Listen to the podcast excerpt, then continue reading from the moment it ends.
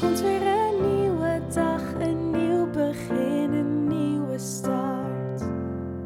Je wordt vanzelf verrast.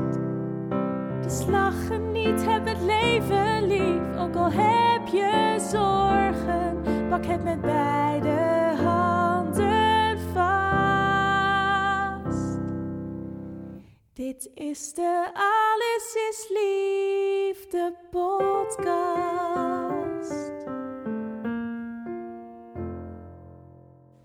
Hi lieve mensen, superleuk dat je luistert naar mijn podcast. Mijn naam is Rianne Roes, liefdesdeskundige, gedragswetenschappen en auteur van het boek Raak elkaar niet kwijt. Wil je meer over mij weten? Ga dan naar mijn website www.samenalleen.com. In deze podcast neem ik je mee in mijn proces om het leven te creëren zoals het voor mij bedoeld is. Ik wens je heel veel inspiratie en luisterplezier. Welkom en superleuk dat je er weer bij bent bij deze nieuwe aflevering van de podcast Alles is Liefde. In de vorige aflevering heb je het verhaal van Cara kunnen horen, waarin zij ons meeneemt in uh, haar eigen levensgeschiedenis en hoe de opstellingendag en haar eigen opstelling daar een nieuw uh, perspectief op heeft gegeven, nieuw inzicht in heeft gegeven en ook hoe uh, ja, het een stukje heling heeft gebracht in haar eigen proces. Super mooi uh, om die podcast met haar te mogen opnemen. En Cara ook nog ontzettend bedankt voor je openheid, voor je tijd, voor je vertrouwen en uh, voor het mooie gesprek wat we daarover gehad hebben. En naar aanleiding van die podcast kreeg ik toch wel wat vragen over uh, het opstellingenwerk zelf. En dat gaf mij een mooie aanleiding om ook deze podcast nu te gaan opnemen voor jullie. Um, ja, tegenwoordig heb ik de luxe dat ik buiten kan werken. Dus um, nee, dit is niet de eerste podcast die ik buiten opneem. Maar wel denk ik de eerste die ik zo midden in het uh, van uh, de boeren opneem. Dus mocht je tractoren horen scheuren, dan um, hoop ik dat het niet al te hinderlijk is in het luisteren. Um, ja, het opstellingenwerk wat ik doe. Daar, het is niet het standaard familieopstellingen gedachtegoed waarmee ik werk. Um, en dat is heel bewust zo. De meeste mensen kennen wellicht het uh, familieopstellingen van uh, Els van Stijn of van uh, Bert Hellinger. Ik zelf heb ervoor gekozen, en ik heb er ook bewust voor gekozen om te kiezen, ja, te kiezen voor de opleiding um, van de identiteitsgerichte psychotraumatherapie. Waarin ze opstellingen ook niet opstellingen noemen, maar zelfontmoetingen. En ik als therapeut ben dan de facilitator van jouw zelfontmoeting. En weet je, het is echt een beetje een semantische discussie. Het is een um, discussie over taal. En toch is taal ontzettend belangrijk in ons werk. Dus vandaar dat ik het toch belangrijk vind om het verschil uit te leggen. Um, de IOPT is een visie ontwikkeld door Frans Roepert. Heeft heel veel overlap met familieopstellingen. Um, ik denk dat je het een beetje kunt zien als een combinatie van de theorie van um, Gabor Maté en het klassieke familieopstellen. Um, wat ik mooi vind aan de IOPT is dat het werkt met uh, een gezond verlangen. Als je bij mij, ik ga dus even ervan uit dat, um, nou ja, dat, eh, dat praat het makkelijkst ervan uitgaan. Dat je bij mij een opstelling uh, een vraag stelt tijdens de opstellingendag. Dan vraag ik jou, uh, welk verlangen heb je? Of welk verlangen wil je onderzoeken? Of zijn er een aantal thema's die heel spelen in je leven? En vervolgens is het de bedoeling dat je drie, uh, ja, drie woorden uiteindelijk kiest die het meest resoneren bij je. Of die het meest aandacht vragen. Bijvoorbeeld als je zegt: Ik wil meer inzicht in uh, de ruzies die ik steeds heb met mijn partner. Dat kan een verlangen zijn. Maar je kan ook zeggen: Ik wil meer rust. Ik wil meer vertrouwen. Ik wil meer liefde en overvloed toelaten in mijn leven. Dat zijn dan verlangens waarmee we gaan werken in een opstelling. Als jij een zin formuleert, vraag ik je die zin te lezen. Ik schrijf vaak de zin voor je mee. En vervolgens kies je uit die zin de drie woorden die het meest je aandacht trekken. En vervolgens gaan we voor die woorden representanten uitnodigen in de opstelling. We zijn dan in een groep van uh, ongeveer acht mensen. Soms zijn het, is het één of twee meer. Eentje minder kan, maar uh, minder dan zeven zal niet gaan. Ook vanwege het aantal representanten wat we nodig hebben uh, nou, om de vraag goed te kunnen beantwoorden. En dat verlangen, voor elk woord wat je dus hebt onderstreept, kies je een representant die in de opstelling dat deel van die zin, dus eigenlijk dat deel van jou, gaat representeren. En iedereen die al eens met opstelling heeft gewerkt, want eigenlijk is het niet lullig bedoeld, maar alleen voor die mensen echt te begrijpen. Dan ga je dus voelen dat je in een bepaalde energie stapt als representant. Nou, dat klinkt echt super vaag, zeker als je nog geen opstellingen hebt gedaan. Omdat je uh, misschien het idee krijgt dat je een rol moet spelen. Of dat je moet doen alsof. Of dat je heel goed moet kunnen inleven in de ander. Is allemaal niet waar. We, we werken met het kwantumveld. En in dat veld resoneer je dus met een bepaalde energie van dat deel van die persoon die de vraag stelt. En het is bizar. Ik kan het niet uitleggen. Ik kan het niet uitleggen vanuit de natuurkunde, niet vanuit de spiritualiteit. Ik kan alleen maar zeggen dat het werkt. Dus dat het zo is dat als jij op een deel staat van, uh, een deel van de vraagsteller representeert, dat jij dus van alles voelt. En misschien voel je wel niks. Dan is ook dat wat je voelt. En dat breng je dus in de opstelling. Dus, en zodra um, de vraagsteller uh, en, en uh, alle delen heeft opgesteld, gaan de delen bewegen of ze gaan dingen voelen of ze gaan zich op een bepaalde manier ten opzichte van elkaar gedragen. Soms komen ze zelf in interactie met elkaar.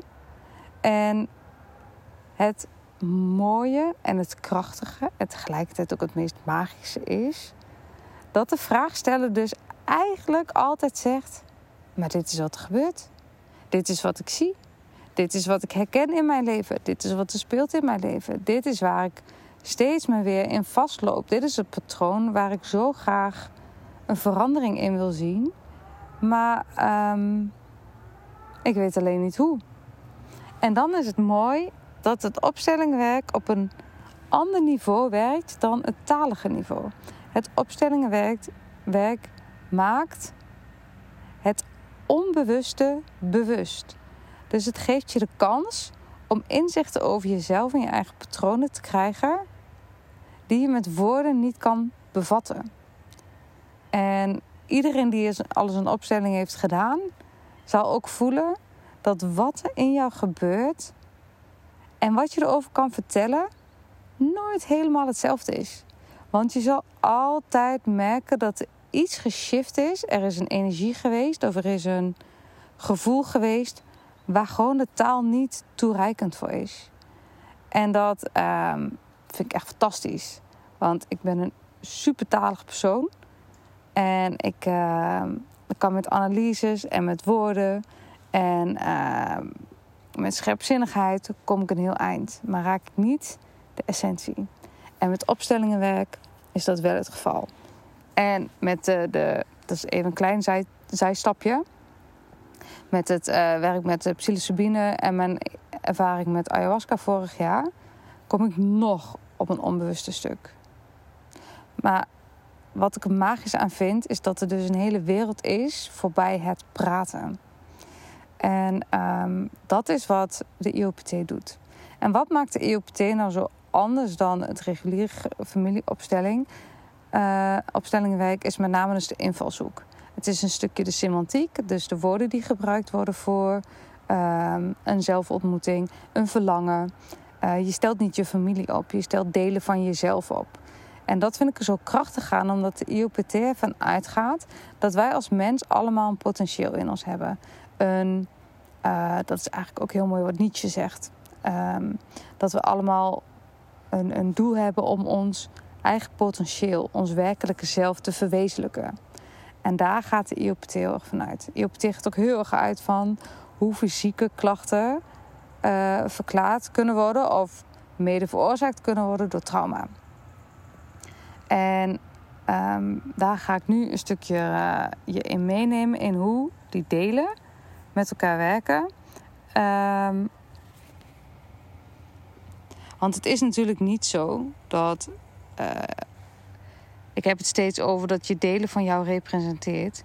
En 9 van de 10 keer is het zo dat de delen die gerepresenteerd worden en waarin jij de, de dysfunctionele patronen in jezelf herkent, het is, die zitten in jouzelf, maar die komen natuurlijk ergens vandaan. En dan kom je toch altijd wel weer uit op een vader, een moeder, een ander familielid, op ander trauma. Dus in die zin is het niet, als je hem helemaal afpelt, zo anders qua invalshoek. Omdat het uiteindelijk toch gaat dat je dingen in de lijn van je familie, in de verticale lijn, moet um, proberen te helen. En moet proberen aan te kijken, zoals Els van Stijn natuurlijk zo mooi zegt. Zodat je je vader helemaal kan nemen. In al het goede en in al het slechte. Dat je er niks aan wilt veranderen. Dat je er misschien verdriet over kan hebben dat het niet is zoals het in jouw mooiste voorstelling had kunnen zijn. Dat is oké.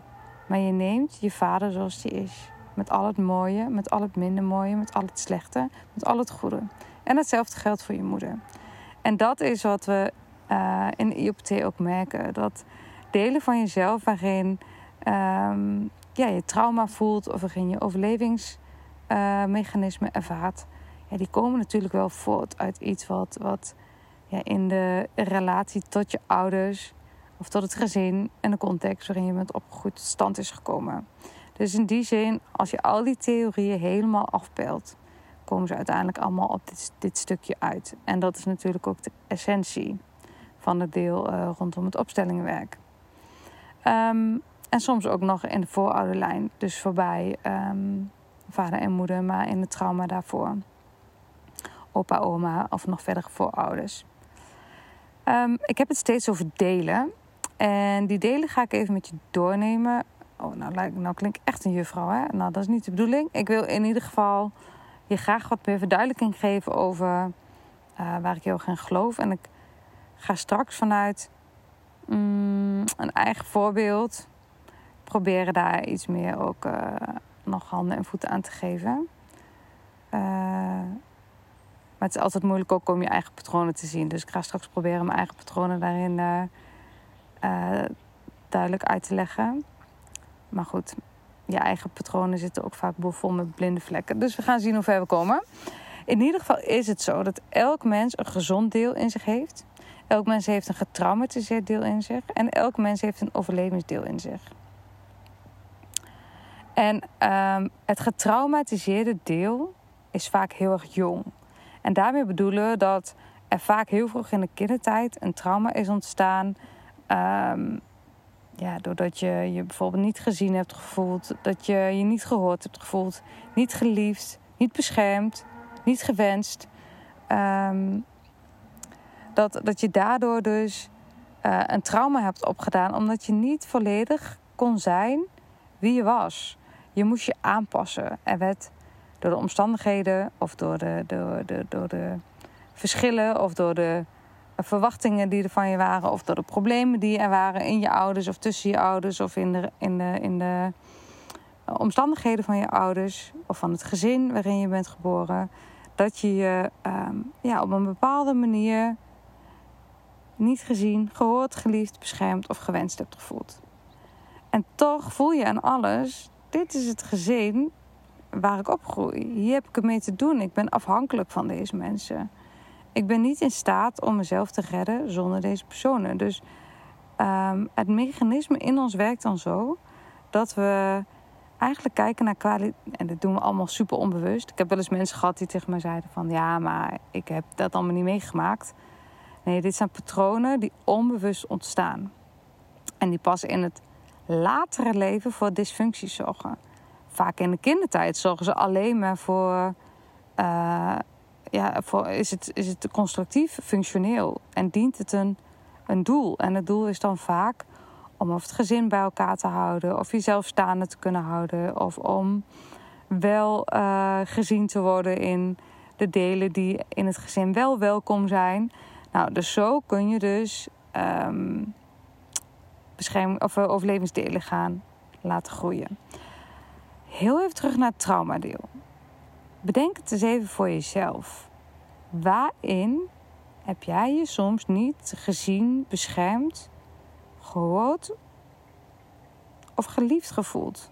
Misschien zelfs gewenst gevoeld door je ouders of door een van je ouders. En dat kan iets zijn in het hier en nu. Dat kan iets zijn van vroeger.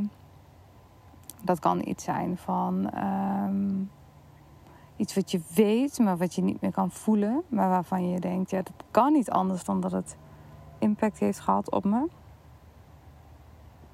Ik weet bijvoorbeeld van mezelf, ik denk dat ik het zo even een beetje ga invlechten.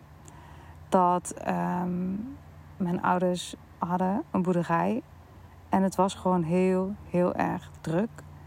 En ik weet in één jaar, toen was ik zelf twee jaar oud, heeft mijn moeder een overleden. Uh, heeft ze moeten bevallen van een, een overleden kindje. Die uh, na acht maanden in de buik overleed. In hetzelfde jaar waren de ouders van mijn vader. vierden een 40-jarige trouwjubileum. Maar nog datzelfde jaar overleed opa, dus de vader van, um, van mijn vader.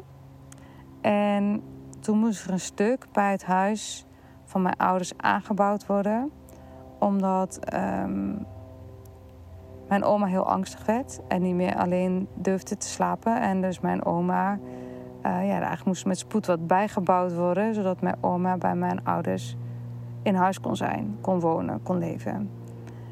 En de relatie tussen mijn moeder en haar schoonmoeder was op zijn zachtst gezegd niet heel soepel. En er waren dus heel veel bouwvakkers, er was heel veel rouw, er was heel veel gedoe, er was van alles door elkaar. En ik zag toevallig laatst een foto van mezelf als tweejarige dat ik zat te kijken naar die bouw en dat ik dacht, ja, het was voor mij bijna. Ik heb me daar, ik zag mezelf daar zo staan en ik zag mezelf uit mijn ogen kijken ik denk niet dat ik me daar gezien heb gevoeld of gehoord of beschermd of dat het uh, heel erg doet. En ik weet van mijn ouders, en dat is dus bijvoorbeeld een voorbeeld waar ik niet hele bewuste herinneringen aan heb, dat het soms zo druk was op de boerderij en met alles wat speelde, dat wij soms, nou, misschien wel vaker dan soms, alleen werden gelaten. Dat wij um, in de box werden ge... Ja, dat klinkt in deze tijd is het echt ondenkbaar. Um, dat wij dus alleen werden gelaten. En ik weet zelfs een keer, ik weet eigenlijk niet of mijn ouders me heel erg uh, in dank afnemen dat ik dit ga vertellen. Uh, dat mijn moeder zei: Weet je, op een gegeven moment klommen jullie uit die box, maar wij moesten wel gewoon door. Dus hebben ze um, een plank over die box gelegd. En dat zal heus geen hele dagen geweest zijn. Zodat wij wel veilig waren, in die zin veilig dat we niet uh, zelf de boer op gingen, letterlijk en figuurlijk. Maar het was natuurlijk heel eenzaam en heel onveilig in het mentale en het emotionele stuk. Dus als ik het zelf heb over traumadelen, weet ik gewoon van mezelf: dit um, heeft impact op mij gehad. En um, het is niet zo dat mijn ouders dit voor mij gewild hebben. Maar ik weet wel dat het zo is dat dit, um, dat dit jaar Ehm, met al die gebeurtenissen gewoon heel heftig is geweest. Maar zoals het gaat op de boerderij, werd er nergens over gesproken en alleen maar heel erg hard gewerkt. Dat stukje vanuit mijn eigen ervaring. En ook benieuwd dus wat, uh, wat je zelf voor jezelf, voor eigen traumadelen kan bedenken. Of weet of voelt. Of wat er nu in jouzelf opkomt. Um, ja, om dat dus te onderzoeken van welke gebeurtenissen in jouw jeugd, in jouw leven, hebben jou heel erg gevormd. Waardoor je je kan voorstellen dat je je even niet beschermd, gehoord, gezien, geliefd of gewenst hebt gevoeld. Dus om, uh, om te kunnen gaan met die ingewikkelde en intense en moeilijke gevoelens en ook de hele uh, paradoxale gevoelens, kan ik me zo voorstellen want um, ik denk dat ik als kind ook mijn ouders gewoon heel erg miste. Maar dat ik ook boos was dat ze weg waren. Maar tegelijkertijd ook voelde, ik moet ze niet te last zijn. Want uh, ze hebben genoeg aan hun hoofd. Uh, dus om, om te kunnen overleven, om ons staande te kunnen houden, om niet bijvoorbeeld te verzuipen in uh, de onmacht of de boosheid of het verdriet, gaan wij als mens in onszelf op zoek naar krachten, naar kwaliteiten die wij in ons hebben, die we heel goed kunnen gebruiken in het gezin waar we uh, vandaan komen. Zodat het gezin kan bestaan, zodat het gezin kan functioneren, zodat jij kan functioneren en zodat je de zorg en de afhankelijkheid die je hebt van je ouders kunt ontvangen. Um, ja, je moet je dus staande zien te houden. Dus daarom activeren we ons overlevingsdeel. En mm, ik ben ook benieuwd uh, hoe, hoe dat bij jou werkt. We zoeken bijvoorbeeld naar karaktereigenschappen en naar kwaliteiten die ons kunnen helpen overleven. Het is uh, ja, eigenlijk een soort van houvast die het ons geeft en een wervelwind aan gevoelens die je traumagevoel in je los kan maken. Het is echt een stukje houvast wat je zoekt. Schijnveiligheid misschien wel. En nogmaals, dit gebeurt echt onbewust. Dit 9 van de 10 keer ontstaan dit soort mechanismen al in de eerste duizend dagen van ons leven.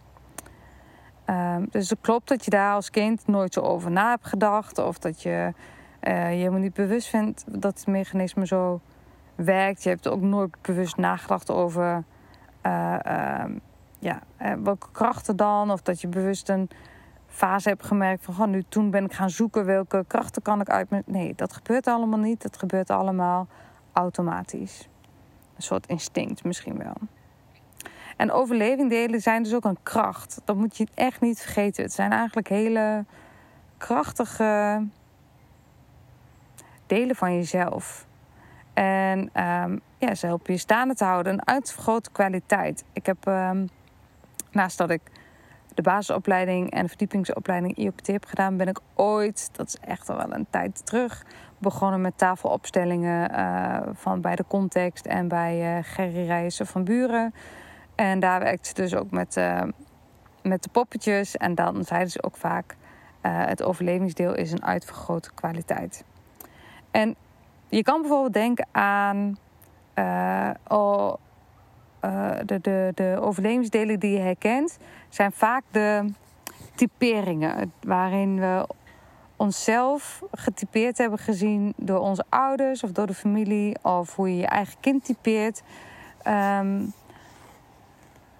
ik zal even wat voorbeelden noemen. Bijvoorbeeld het makkelijke kind zijn.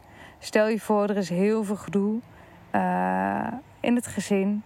Um, nou ja, een beetje zoals wat ik vertelde, hè, dat er heel veel dingen gebeuren, spelen in een bepaalde fase van je leven. Dan voel je al, uh, je ouders zijn misschien wat snauwerig tegen je, hebben geen ruimte voor je. Of bedenk zelf maar eens als je zelf kinderen hebt, hoe het is dat als je helemaal overloopt en je kind wil dan van alles van je, dat je eigenlijk gewoon het niet kan geven. En um, een overlevingsdeel kan zijn dat je als kind dus een mechanisme ontwikkelt waarin je het makkelijke kind bent. Dus waarin je uh, niet te veel vraagt, niet te veel zeurt, niet te veel kabaal maakt, niet te veel uh, kritiek hebt of te veel eisen hebt. Je, je vindt het eigenlijk allemaal wel best. Um, je, je leeft verantwoord. Uh, in de puberteit, als dat dan nog heel erg het mechanisme is wat, wat, wat functioneert, is dat je eigenlijk niet pubert. Um, zinnen die ouders dan kunnen zeggen zijn bijvoorbeeld... Ah, voor Pietje hoeven ons nooit te maken. Nee, die loopt niet in zeven sloten tegelijk. Zo'n makkelijk kind.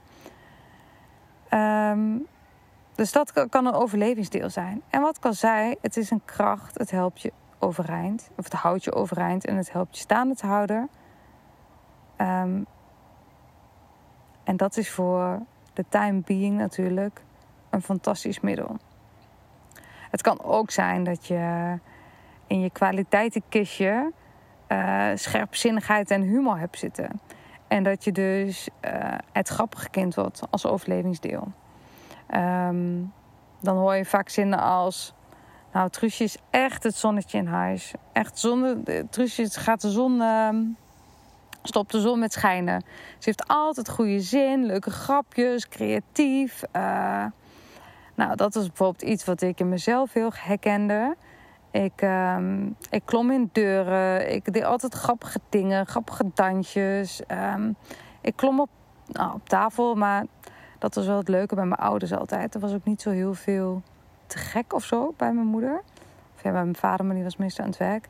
Dus um, ik zorgde altijd wel voor een vrolijke noot. Ik was scherp van de tong, maar wel op een manier uh, waarop het gewaardeerd werd. En uh, ja, dat heb ik denk ik wel heel gebruikt ook als mechanisme. En in het groot zie je het wel eens bij ja, bekende cabaretiers.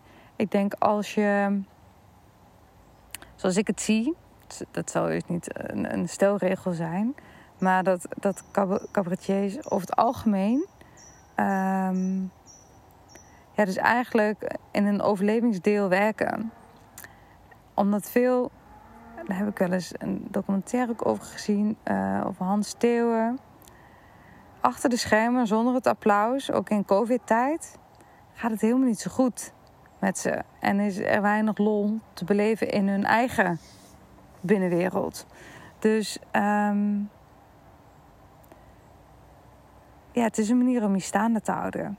Waarop je natuurlijk heel veel applaus en positieve feedback krijgt. Want hoe leuk is het om met iemand om te gaan? Die zorgt voor een vrolijke noot, voor een, voor een grap, voor afleiding misschien zelfs wel.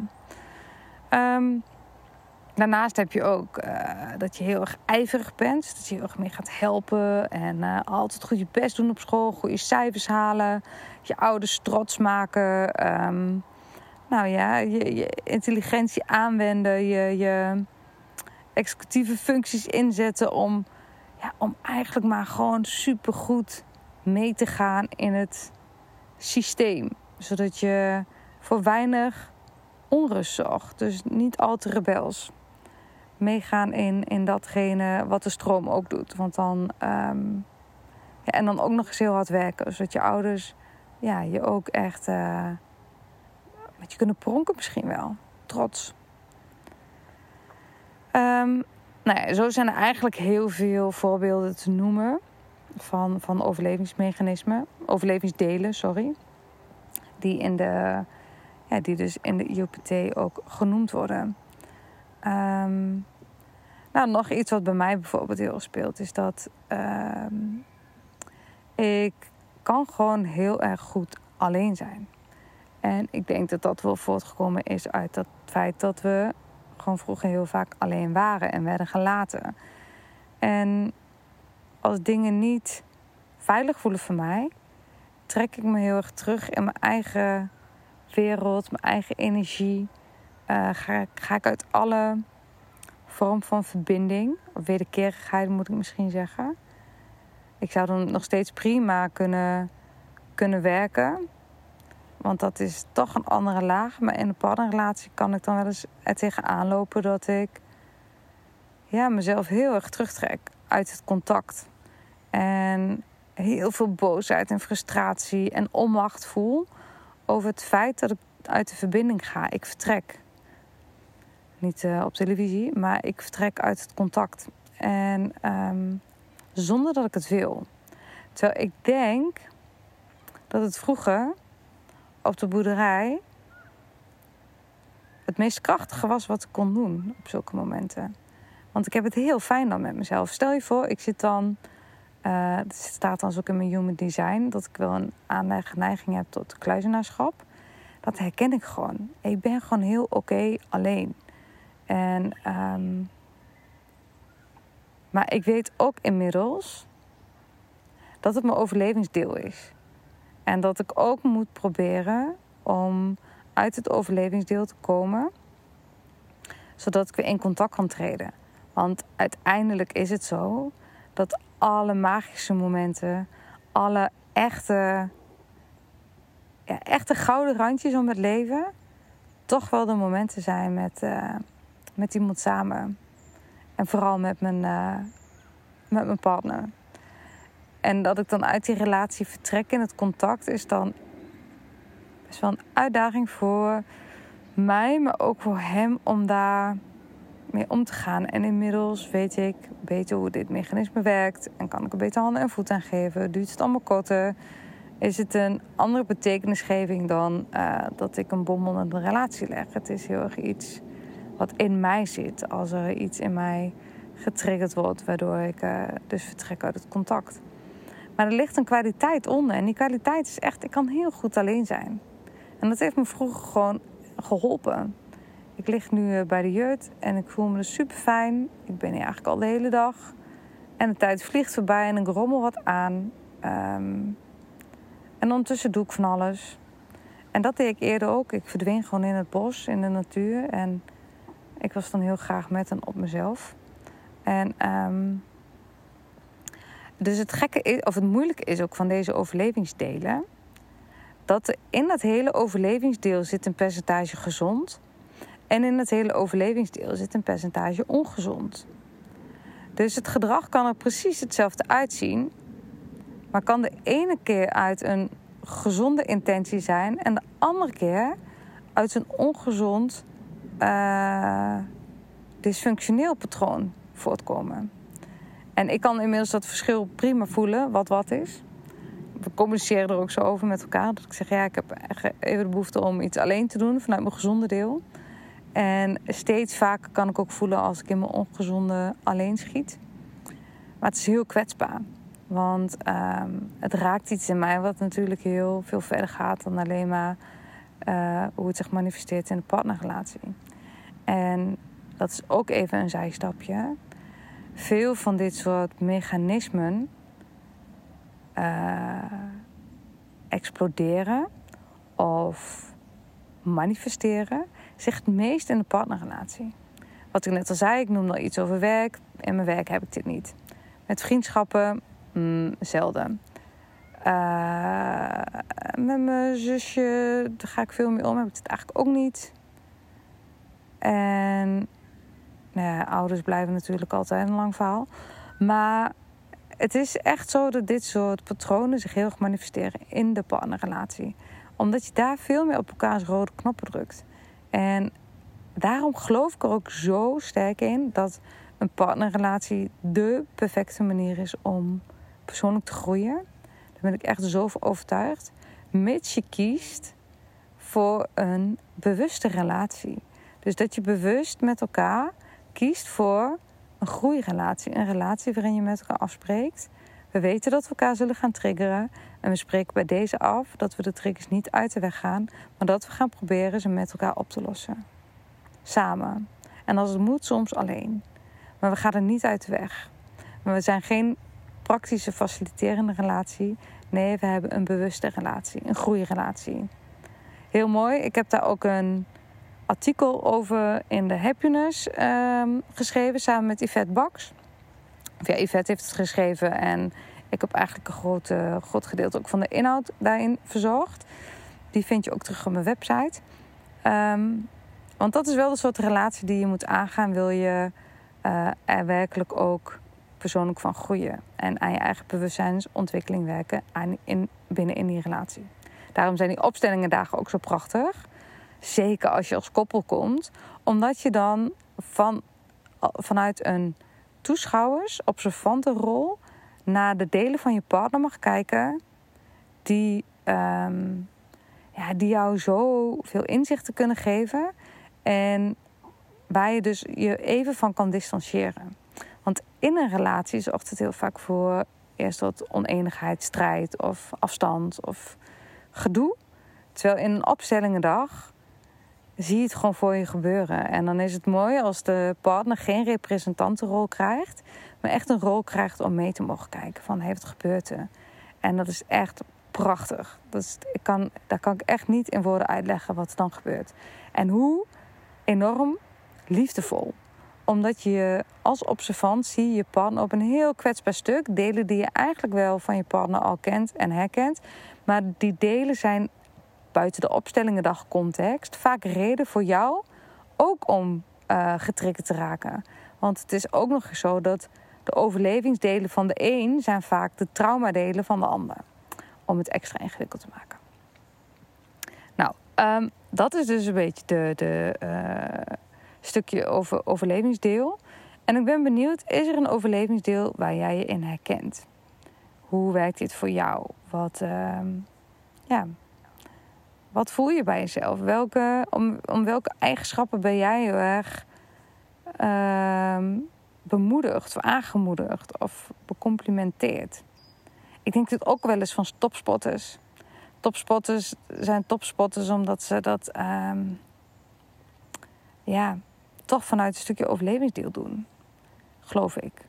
En vaak is het zo dat, dat, dat ehm, die, die zin zeg ik echt vaker, maar ik vind het zo'n prachtzin van mijn supervisor.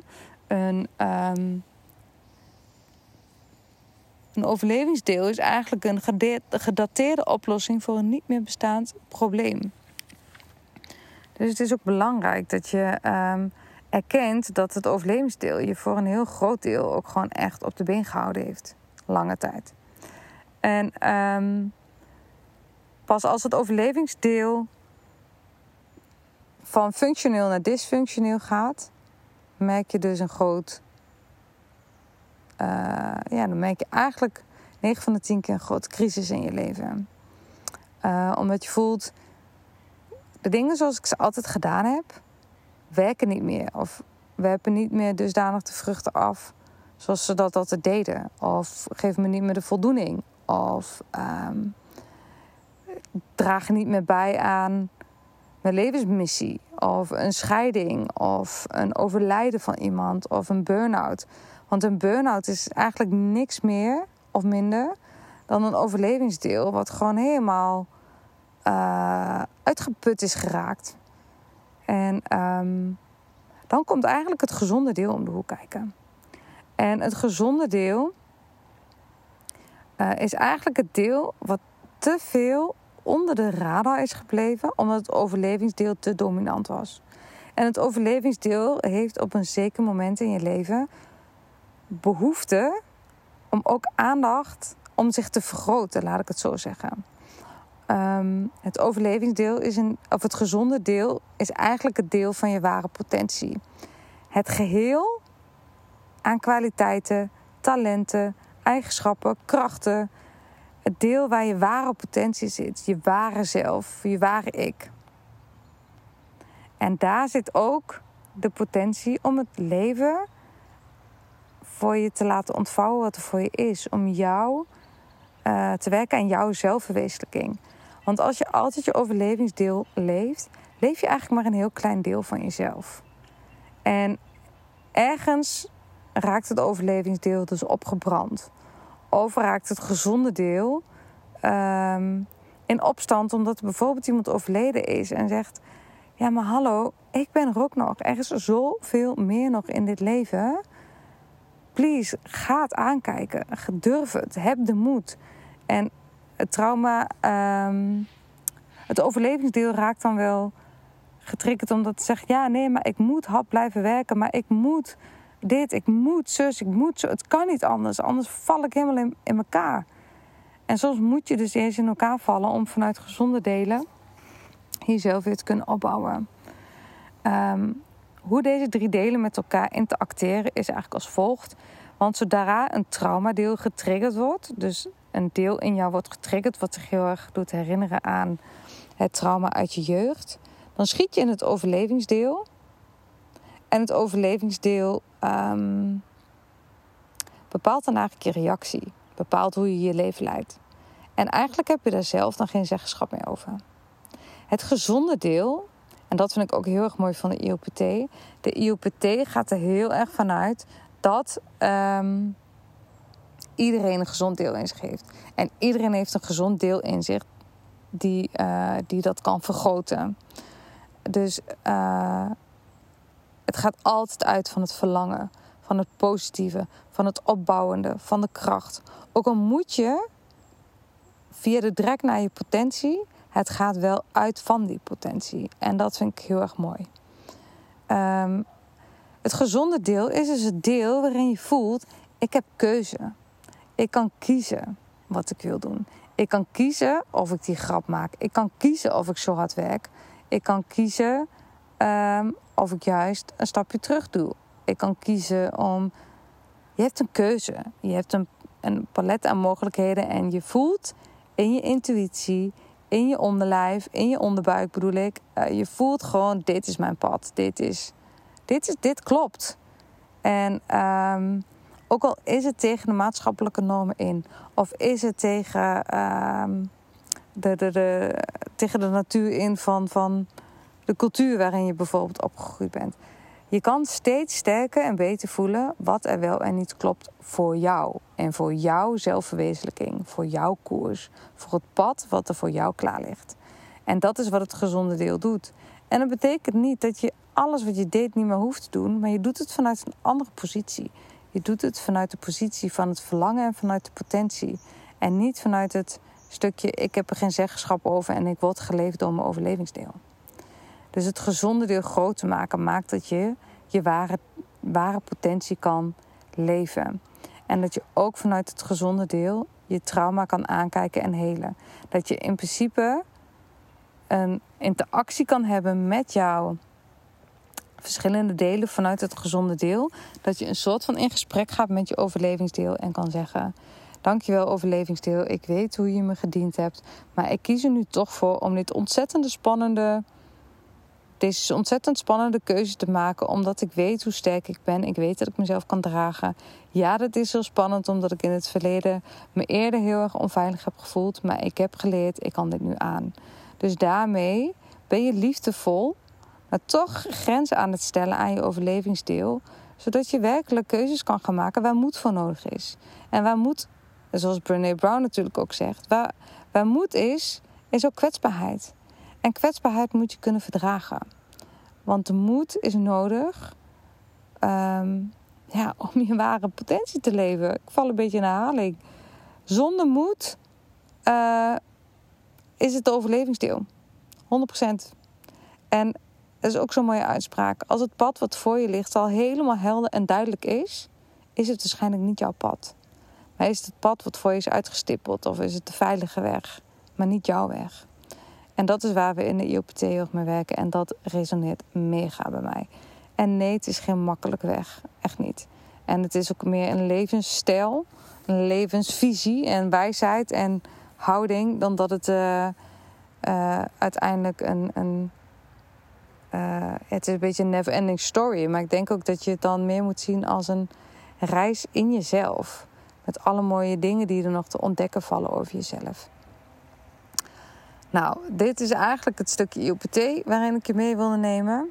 Ik heb wel een belangrijke disclaimer.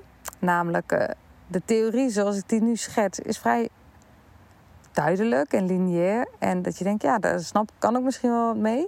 Of misschien mensen die werken met de IOPT of met het opstellingen werken en denken, ja, dag, uh, zo werkt het gewoon uh, echt niet in de praktijk. Nee, dat klopt. De praktijk is veel grilliger. Maar dit is wel het fundament wat er aan de grondslag ligt. Dus uh, daar doet er niks aan af. Weet je, de praktijk en de theorie komt nooit overeen met elkaar. Maar dit is wel wat ik heel sterk voel als visie en intentie. Uh, en dus als fundament voor deze manier van werken. En wat ik ook bijzonder vind, en dat is, het is eigenlijk pas iets wat ik pas. Het is, voor de mensen die het, al, die het al zien, is het echt een open deur. Maar voor mij is het eigenlijk pas sinds een paar maanden uh, helder dat een overlevingsdeel kan zo sterk zijn dat je overlevingsdeel je het idee geeft dat je overlevingsdeel geen overlevingsdeel is, maar een gezond deel. Dus dan voel je gewoon niet dat, het, uh, dat je in dat stuk zit te overleven. Ik heb het goed alleen kunnen zijn nooit heel gezien als een overlevingsdeel. Totdat ik in mijn huidige relatie een diepte in verbinding voel. Ik kan niet uitleggen waar dat, waar, dat gevoel wat ik, wat ik samen met Wouter heb, wat we samen delen en hoe diep we daarin gaan. Wat doodeng is. En waarbij ik dus pas nu ontdek dat ik dus vertrek als ik me niet veilig voel. Terwijl ik eerder altijd dacht, ja, maar dat is gezond juist. Dat is gezond, want ik kan mezelf redden en ik uh, heb niemand nodig. Dat is gezond, dat is autonomie. En dat is activiteit, dat is, uh, weet ik veel wat ik mezelf aan mijn maakte. Terwijl ik nu pas voel, in deze fase van mijn leven, dat dat deel eigenlijk voor mij helemaal niet zo gezond is. En ook niet is hoe ik het wil in een relatie. En dat is, ik zie het ook als iets moois. Ik zie het niet als een, ja, soms wel als ik er middenin zit, voel ik mezelf echt, uh, echt niet goed. En dan uh, heb ik, ben ik echt mezelf aan het afvakkelen over het feit dat ik niet ben wat ik vind dat ik moet zijn. Maar goed, dat hoort, hoort ook bij het proces. Maar um, nu ik er niet in zit en ik kan er naar kijken, dus ik kan ook gewoon zien hoe het mechanisme werkt. En ook hoe, hoe ik eraan kan werken om eruit te komen. En dat vind ik gewoon fantastisch, omdat het.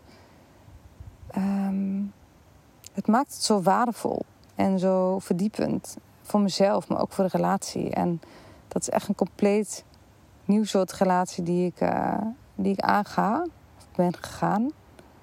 En dat is heel bijzonder, maar het is soms ook hard werken. Dus als jij denkt dat je geen overlevingsdeel hebt, dan is de kans groot dat je overlevingsdeel je laat, groten, laat geloven dat hij je gezonde deel is. En dat moet ik wel, hè? Want het overlevingsdeel moet zo sterk en overtuigend zijn, want anders hield het niet uh, 30, 40, 50 jaar vol. Dus dat is allemaal um, toch wel ergens goed voor. Daar ben ik van overtuigd. Maar het is gewoon niet altijd allemaal makkelijk. En je kan er dus mee aan de slag. Je hoeft dit echt niet alleen te doen. En um, ja, wat ga ik daar nou nog verder over zeggen? Ik heb het gevoel dat ik uh, een of ander college heb gegeven aan jullie. Ik hoop dat het waardevol was. En dat je er wat aan gehad hebt. En dat je daardoor ook een indruk hebt gekregen, van um, ja, wat ik eigenlijk doe tijdens de opstellingendagen rondom uh, het opstellingenwerk, de zelfontmoetingen. Daaromheen zit natuurlijk de sharing cirkel met de talking stick, de vuurceremonie, het culinair moment, het verbinden samen. Het is echt wel meer dan alleen maar die opstellingen die we doen. Maar uh, het deel over de opstellingen waar naar aanleiding van de vorige podcast wat vragen over kwamen, heb ik denk ik in deze podcast uh, ja, heel erg duidelijk duidelijk. Ik vond het duidelijk, maar misschien snapt u er wel geen rol van. Dus als dat het geval is, dan uh, wil ik je echt uitnodigen om een mailtje te sturen. Als je zegt, hey, ik heb daar nog een vraag over of ik wil er nog meer van weten. Laat het me weten. Ik uh, denk echt met je mee. Sowieso zat ik eigenlijk de laatste tijd een beetje te bedenken. Wie zijn eigenlijk mijn luisteraars? Ik heb, mijn podcast bestaat nu, denk ik, iets meer dan vier jaar. En hij is een paar keer van format veranderd. Dus er zullen wat luisteraars afgehaakt zijn. Er zullen ook wat luisteraars bij zijn gekomen. Ik ben eigenlijk gewoon wel best wel nieuwsgierig wie, uh, wie mijn luisteraars zijn. Met sommige van jullie heb ik wel contact. Maar het aantal luisteraars wat elke maand luistert en het aantal berichten krijgt, daar uh, zit uh, een zeer significant verschil tussen. Dus ik denk 95% van de luisteraars die naar mij luisteren, met wie ik eigenlijk nooit persoonlijk contact heb gehad. Wat ook niet moet, hè. Ik, dit is niet dat ik zeg, nu moet je wat van je laten horen. Maar um, ja, als je wel wat van je wil laten horen of je wil een vraag stellen of gewoon zeggen: Joe, ik uh, luister jouw podcast en uh, ik vind het leuk om die en die reden, dan uh, mag je me dat altijd laten weten. Um, ja, dat was hem denk ik voor vandaag. de opstellingendagen staan gepland. De website is in de maak, dus het klopt dat je de dagen en de data niet kunt vinden op mijn um, website. Ik zal straks op Insta even een, um, een, een, post maken. En die zet ik dan in mijn feed uh, vastgepind. Dan uh, vind je daar de data, data uh, van, van de komende opstellingen dagen. En ja, mocht je voelen ik wil deelnemen of mocht je vragen hebben, laat het me weten. Je mag me mailen. Rianne Roes, of je mag me ook een appje sturen of proberen te bellen. Bellen ben ik niet altijd super goed bereikbaar, maar ja, je kan het altijd proberen.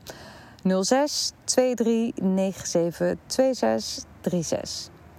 Um, ik hoop dat je geïnspireerd bent geraakt door de podcast en dat je ook een stukje reflectie hebt kunnen pakken door deze podcast. En je misschien wel uitgenodigd voelt om uh, met je eigen delen aan de slag te gaan. Um, in ieder geval heb ik dit met heel veel liefde voor jullie ingesproken. En hoop ik uh, dat je er hoe dan ook iets aan hebt. Hele fijne dag, avond of nacht. Um, en uh, tot de volgende podcast.